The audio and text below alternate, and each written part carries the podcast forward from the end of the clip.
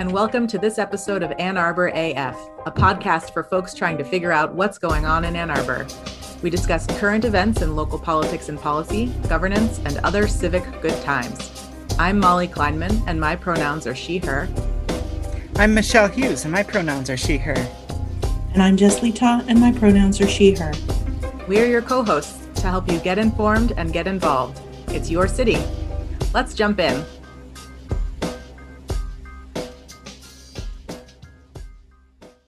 Today, we're talking about Ann Arbor's next election, with applications for absentee ballots going on now and then voting happening from early October through November 2nd. The ballot has been finalized. There are no candidates, only four proposals, three of which pertain to amending, uh, excuse me, all of which pertain to amending Ann Arbor's city charter. The nuts and bolts about this year's election. It uh, applications for absentee ballots are going out now and then mail in voting and early voting will start in early October and go through Tuesday, November 2nd. On that day, Tuesday, November 2nd, polling places will be open 7 a.m. to 8 p.m. If you're voting by mail, we'll put in an application for an absentee ballot, the link to receive that application in the show notes. You can also vote early in person at the city clerk's office at City Hall Monday through Friday, 8 a.m. to 5 p.m., excluding holidays, and the lunch hour, 12 p.m. to 1 p.m. You can also drop in your mail in ballot at the absentee ballot drop box at City Hall at any time. Absentee ballot applications. Yeah. Yeah. Yes. Worst exactly. Case scenario November 2. That's that's what November 2. Yes. November 2. Thank you. November 2. Absentee ballot applications are already being, being mailed out to people on the permanent absentee voter list. I got mine a couple weeks ago. To get on that list, again, we'll drop a link in the show notes. A, re- a reminder that the US mail recommends at least seven days lead time for mail in ballots. So, with all that, we'll get into the proposals, and Molly's kicking us off. All right. So, first we have Proposal A Ann Arbor City Charter Amendment related to best value purchasing. We first covered this amendment in the episode 31 of the podcast. The language of Proposal A is Shall Section 14.3, subsection D of the Charter be amended to require the city to award contracts for supplies, materials, or public improvements to the bidder that is deemed the best value to the city rather than the lowest responsible bidder. The short version of the reasoning behind this amendment is that it would allow the city to consider things like the percentage of local workers who a contractor is hiring, the environmental record of the contractor, what kinds of job safety protocols they use, and other things related to the quality of the work and the value for the city beyond dollar amounts. So the current ordinance says basically the same thing, except um, that the like the contract shall be awarded to the lowest responsible bidder. And so this is the this distinction between lowest responsible bidder and best value bidder. So there's a little bit of history with this one. In July of 2020, the city revised this same ordinance. So the, it's the ordinance for purchasing, contracting, and selling procedure uh, to give more definition around what a responsible bidder was. So lowest responsible responsible bidder was already in the charter, but they wanted to expand on what responsible meant. And this was a change that was supported by uh, one of the construction unions uh, in the in Michigan, and they they made this change to sort of expand this definition to think about things like as I said before, local percentage of local workers and um, union workers and things like that. However, the city charter requires that each contract be to the lowest responsible bidder. And so my understanding is that the emphasis has been on the lowest and not on the responsible part. And so city staff have been hamstrung in their ability to actually enact this responsible bidder policy that was first passed last year. Um, and so as a result of this like lowest bidder situation, there have been problems with work quality in recent years in the city. uh, including some pretty high profile things that have happened in the last year, including the, there was a bad water main break on Maple earlier this year, and there have been a bunch of sewage spills. So, in short, the goal of this charter amendment is to give the city more flexibility to hire, to, to choose contractors based on quality and not just price. Uh, it's pretty this is a pretty nuts and bolts governance kind of charter amendment but our take is to vote yes so yes we should change this rule so that we can hopefully have some higher quality work and fewer water main breaks i also wanted to mention there was uh, there was a at least one contract this past year that where the um, city council saw it go through and they said hey wait a second. We how did how did we end up awarding this contract to this bit to this bidder? Because like you know we have this responsible bidding policy where they have to be you know they have to do they have to meet this and this and this requirement in order to in order to qualify as a responsible contractor. And you know the staff was like well they filled out the questionnaire they said they're not responsible but they filled out the questionnaire and that meets the that meets the goals and so um, staff kind of didn't feel like they had the leeway to recommend a different contractor and at that time the city council did decide to override the staff recommendation and award the mm-hmm. contract to somebody else. But um, this makes sure that that is something that will be happening every time. Right. It's it's I think of it as sort of a refinement to the ongoing process we've been in to improve our contracting policies. A similar process has been going on in at the county level. Um, Washtenaw County has also um, put forward this um, responsible bidder policy, and they've also had to refine it since the first time they passed it. And I will say that in terms of um, city, like city politics, this seems to be a pretty bipartisan measure where partisan, you know, it's all the Democrats, but it seems to be supported, um, have support on both sides. Uh, so next we're going to do proposal B, and that's Michelle. Yes, um, proposal B is uh, Ann Arbor City Charter Amendment for uh, ranked choice voting for the election of city officers. And the text that's on the ballot will be Shall the charter be amended to provide that the mayor and city council members are to be nominated and elected by a ranked choice voting method when it is authorized by state law? And we first discussed this on episode 32 when the city council approved putting this on the ballot.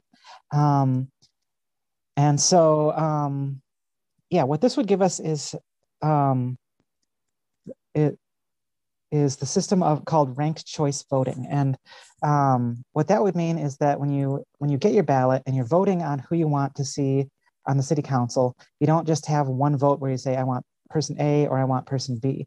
You can say you can like put them in order of choices. And so if there's more than two candidates you can say like okay well this is my number one choice. This is my number two choice but oh boy do i not, not want number three.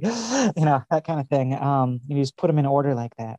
And um, the and the way it would work then is when they're tallying the votes to see who won the election, um, they look at everyone's first choice, and if only by counting the first choice votes, nobody gets more than fifty percent, then what they'll do is they'll take the lowest scoring candidate off and look at all the people who voted for that person as their first choice.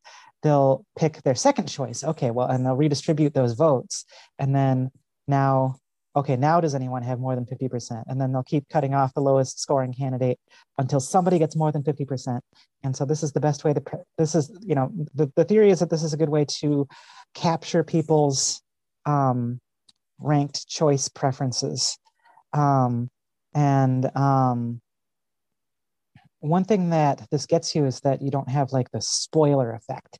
Um, like if there's one candidate that's good and one candidate that's like you know awesome but like you know you like them you, you like them a lot but they, you don't think they're going to like win or be popular you don't have to say ah, well i really want that guy to win. I really want that person to win but i'm going to vote for the person who i'm going to vote for the best person who i think can win. You know you don't there's not as much of that strategic type of voting and there's not as much of that strategic type of running because like a candidate who if you want to be a candidate and you but you sort of agree with someone, you don't have to say, well, okay, they have a better chance of winning, so I'm going to throw my weight behind them. you can say, well, no, I'll run on, I'll run against them on our differences, and the voters can sort it out. And if they don't, you know, if they want to put, you know, if they want to put one of us as number one and one of us as number two, then we'll see how that we'll see how that shakes out. Um, I had um, uh, the county clerk uh, Lawrence Kestenbaum came on my radio show uh, back when I did. I was doing a show like this called Civics Party on WCBN one, uh, a couple years ago, and uh, Larry Kestenbaum came on there and talked about ranked choice voting. And one of the things he said that I liked was he said that it exposes the natural divisions in the electorate. Like the, you know, you don't have to. Not everyone has to like arbitrarily, you know, group themselves into one box or the other. And um, I think that right now, because we use this winner take all election strategy, it, there's a lot of incentive to side with one of the factions. And um, I think there's some people who don't like that there are two separate factions on the city council, or they deny that the two separate factions exist. But this winner take all election um, thing is kind of why we have that, because you have to pick one or the other. Whereas, like, if if it weren't, you know, if if if we had the ranked choice voting, then people could be like, well, here's what I think, and and I'm running, you know, even though I mostly agree with so and so, here's where we differ, that kind of thing.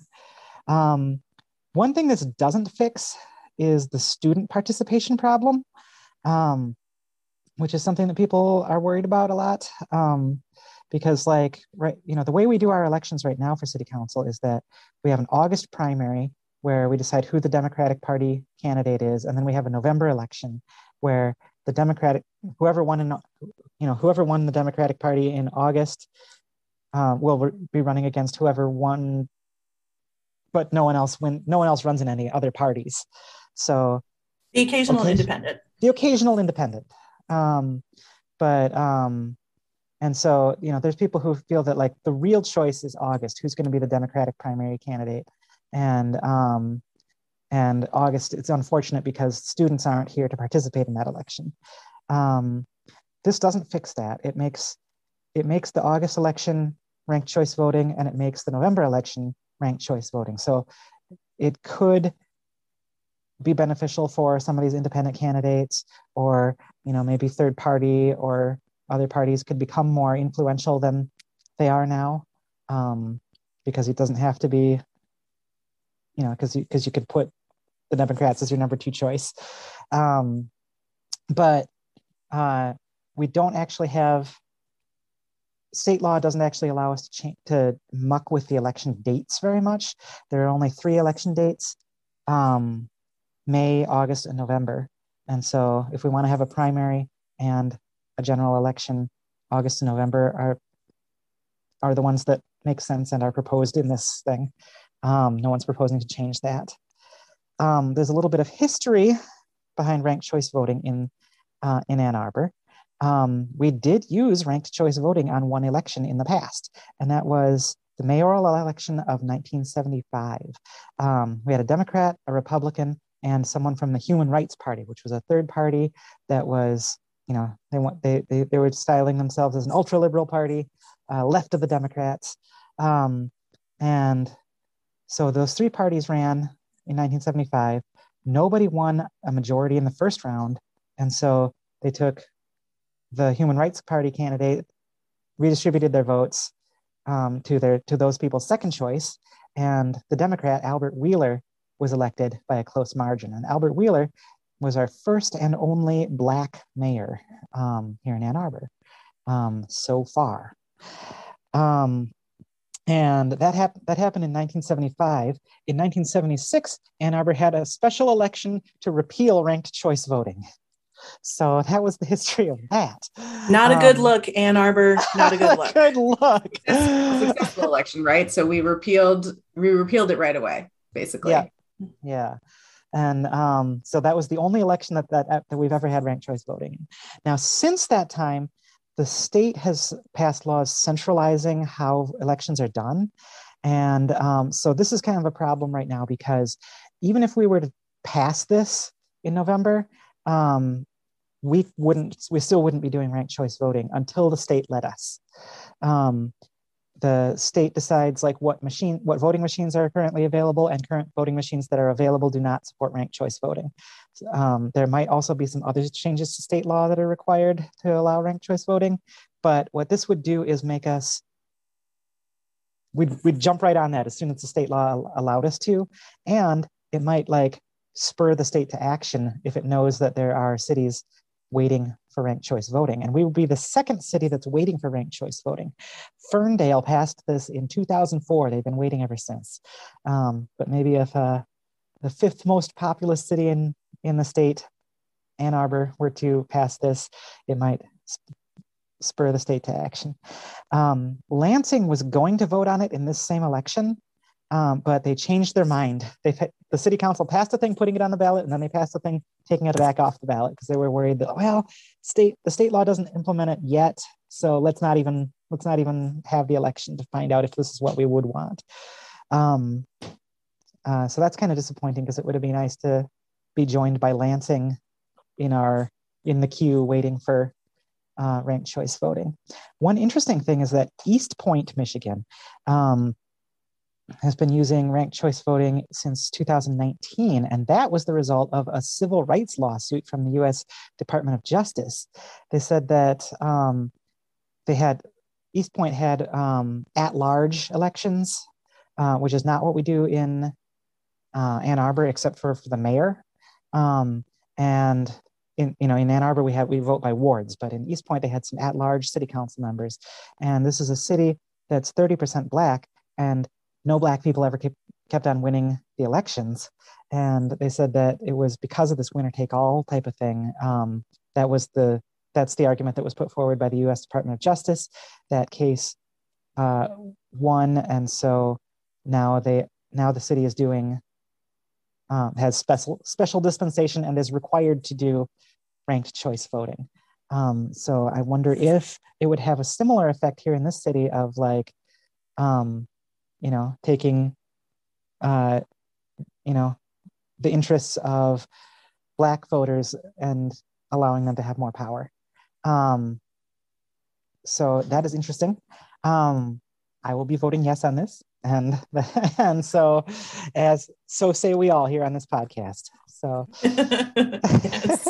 uh, black and i also want to expand that to non-white. In ann arbor our mm-hmm. black population is less than 10% but our non-white population is greater than 30% so like in that sense we are similar to ferndale but i just kind of wanted to e- expand mm-hmm. our definition of what inclusive is. Yeah. Right. All right so we've done proposal a we've done proposal P, b moving on to proposal c guess what? It's an Ann Arbor City Charter amendment. I bet you didn't see that one coming. This one is related to emergency procurement. The text of the amendment goes, excuse me, of the ballot proposal goes, shall section 14.2 of the charter be amended to require city council to establish by ordinance the procedure by which the city administrator may make emergency purchases.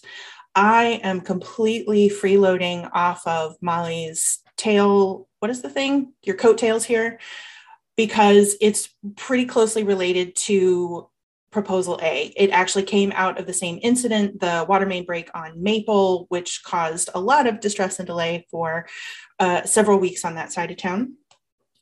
As with proposal A, we first discussed this ballot, uh, proposed ballot uh, amendment on the pod in episode 31, which the rest of the world knows is the July 20th council meeting.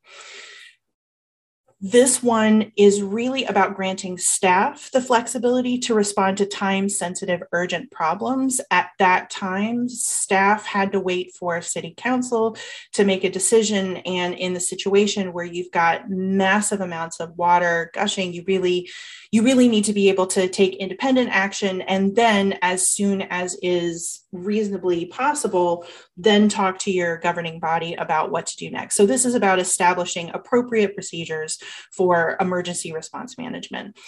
Our take on the pod? Vote yes. This is good governance. We like it. And rolling straight on into proposal d. It's an ann arbor city charter. Wait for it. Amendment related to the $25,000 limit. The text for this one reads shall section 14.2 of the charter be amended to permit the city council to delegate to the city administrator the authority to approve purchases and to enter into contracts when the cost to the city is equal to or lesser than $75,000 to be adjustable for inflation. So there's really two important pieces of this. One is that we're raising the current limit, which is $25,000 to $75,000. And the other one is that this is adjustable by inflation. Right now, there is no mechanism within the city charter for us to adjust this the contract limit uh, oversight by anything under other than a city charter amendment every single time. So what this one is doing is peg, pegging uh, contract amounts to inflation and saying that we can change it by policy next time rather than by vote. So it builds in a little bit of future flexibility, which I kind of like. I want to point out that this doesn't change really anything except how city council meetings are run all of these expenditures are approved with the annual budget. It's just a part of the amendment, excuse me, of our city charter right now that city council review and approve every single contract over $25,000. And as we've seen on this pod, as longtime A2 council followers know, there are a lot of contracts that fall into that category. And it also means that expenses that we have approved can get politicized in the regular course of business. That's not necessarily a bug because it is nice to have kind of the alert of, oh, all right, the police department is purchasing another taser contract. Let's talk about that some more. But it does mean that council is doing a fair amount of business that is already taken care of through other parts of their process. In the memo that accompanied this ballot proposal in the original council meeting agenda. This one was originally uh, July 20th, but this particular ballot proposal got moved to the August 2nd meeting. So if you're looking for the documentation on that, and I know all of you are, it's not in July 20th. I know I made the same mistake. It's in August 2nd. But what the staff memo said is that changing the dollar limit would mean that council would see 48% fewer items in the consent agenda, almost half, which is tremendous where those items account for only 4% total value of all of the contracts that the city enters into every year. So that is a huge ROI sink. Like that is, well, huge. I'll just say terrible. That's a terrible time sink the council was spending. So we're taking a lot of time off of council's plate, which is great.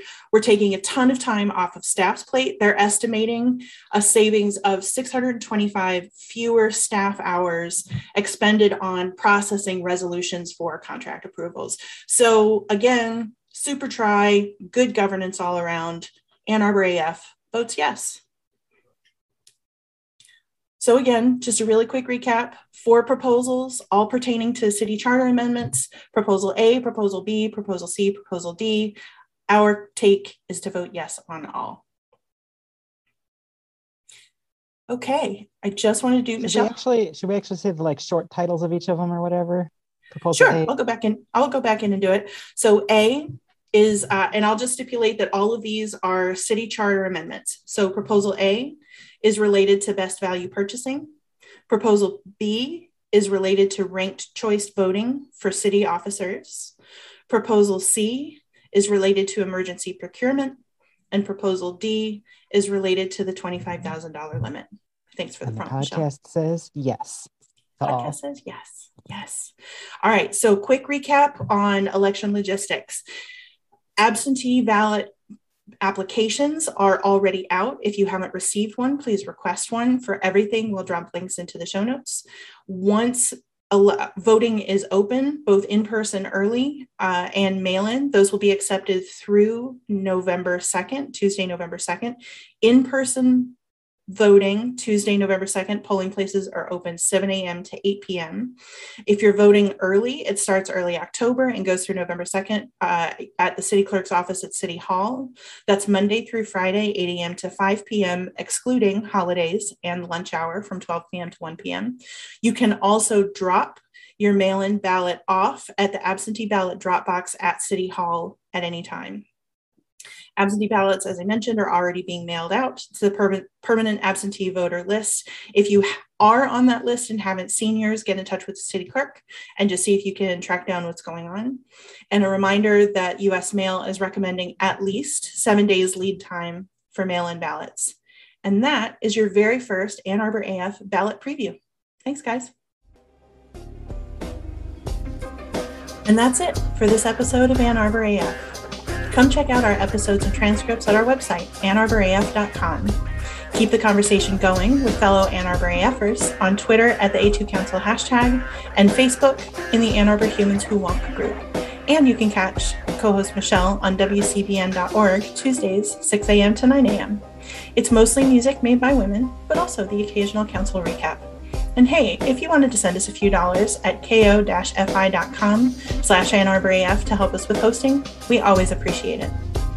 We're your co-hosts, Molly Kleinman, Michelle Hughes, and myself, Jess Letaw, and thanks to producer Jack Jennings. Theme music, I Don't Know, by Grapes. You can reach us by email at annarborafpod at gmail.com. Get informed, then get involved. It's your city.